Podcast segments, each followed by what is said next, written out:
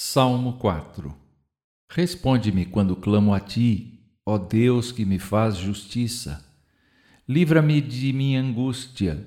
Tem compaixão de mim e ouve a minha oração. Até quando vocês jogarão minha reputação na lama? Até quando farão acusações infundadas e continuarão a mentir? Estejam certos disto: o Senhor separa o fiel para si. O Senhor responderá quando eu clamar a ele. Não pequem ao permitir que a ira os controle. Reflitam durante a noite e permaneçam em silêncio. Ofereçam os sacrifícios exigidos e confiem no Senhor. Muitos dizem: Quem nos mostrará o bem? Que a luz do teu rosto brilhe sobre nós, Senhor. Tu me deste alegria maior daqueles que têm fartas colheitas de cereais e vinho novo. Em paz me deitarei e dormirei pois somente tu, Senhor, me guardas em segurança.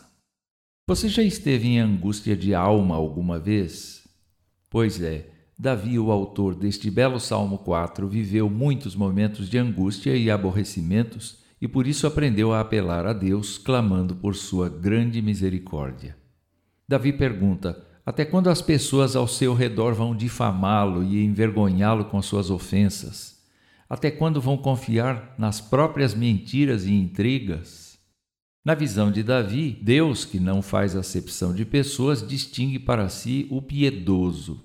Por piedoso, você deve entender aquele ser humano que crê na existência de Deus, busca e depende dele para tudo, não confiando em si mesmo para a direção de sua vida. Ouça Deus lhe dizendo: Se achegue a mim, e eu me achegarei a você. Davi percebe e declara a seus leitores: primeiro, podem orar à vontade porque Deus sempre os ouve. Segundo, evitem pecar contra Deus usando da força que Ele mesmo dá para vencer as provações. Terceiro, reflitam sobre seu dia e descansem em Deus. Quarto, sejam pessoas praticantes da justiça e esperem pela ação de Deus em sua vida. Quinto, que os outros possam ver e saber que vocês são pessoas transformadas e cuidadas por Deus. Sexto, que vocês experimentem a alegria de pertencer a Deus e tenham paz interior, mesmo diante das provocações e perseguições. Muitos anos depois de Davi, Jesus Cristo deu a forma final e significado a esta poesia. Ele morreu pelos pecadores e toda pessoa que crê nele é perdoada de seus pecados contra Deus, tem comunhão com Deus pelo Espírito Santo e por ele é conduzido pelo resto de sua vida. Se torna uma referência para as pessoas de bem e experimenta a paz do Senhor, seja na alegria ou no sofrimento.